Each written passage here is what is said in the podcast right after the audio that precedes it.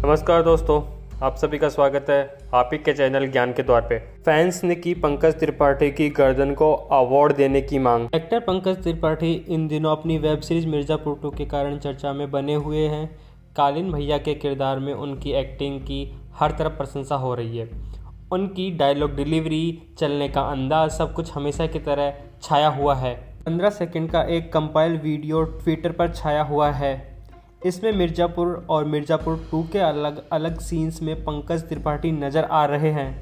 Notice किए जाने वाली बात यह है कि इस क्लिप में पंकज त्रिपाठी की गर्दन का कमाल दिखने को मिल रहा है। हर सीन में पंकज त्रिपाठी जिस तरह अपनी गर्दन हिला रहे हैं, अब उसे अवार्ड देने की मांग की जा रही है।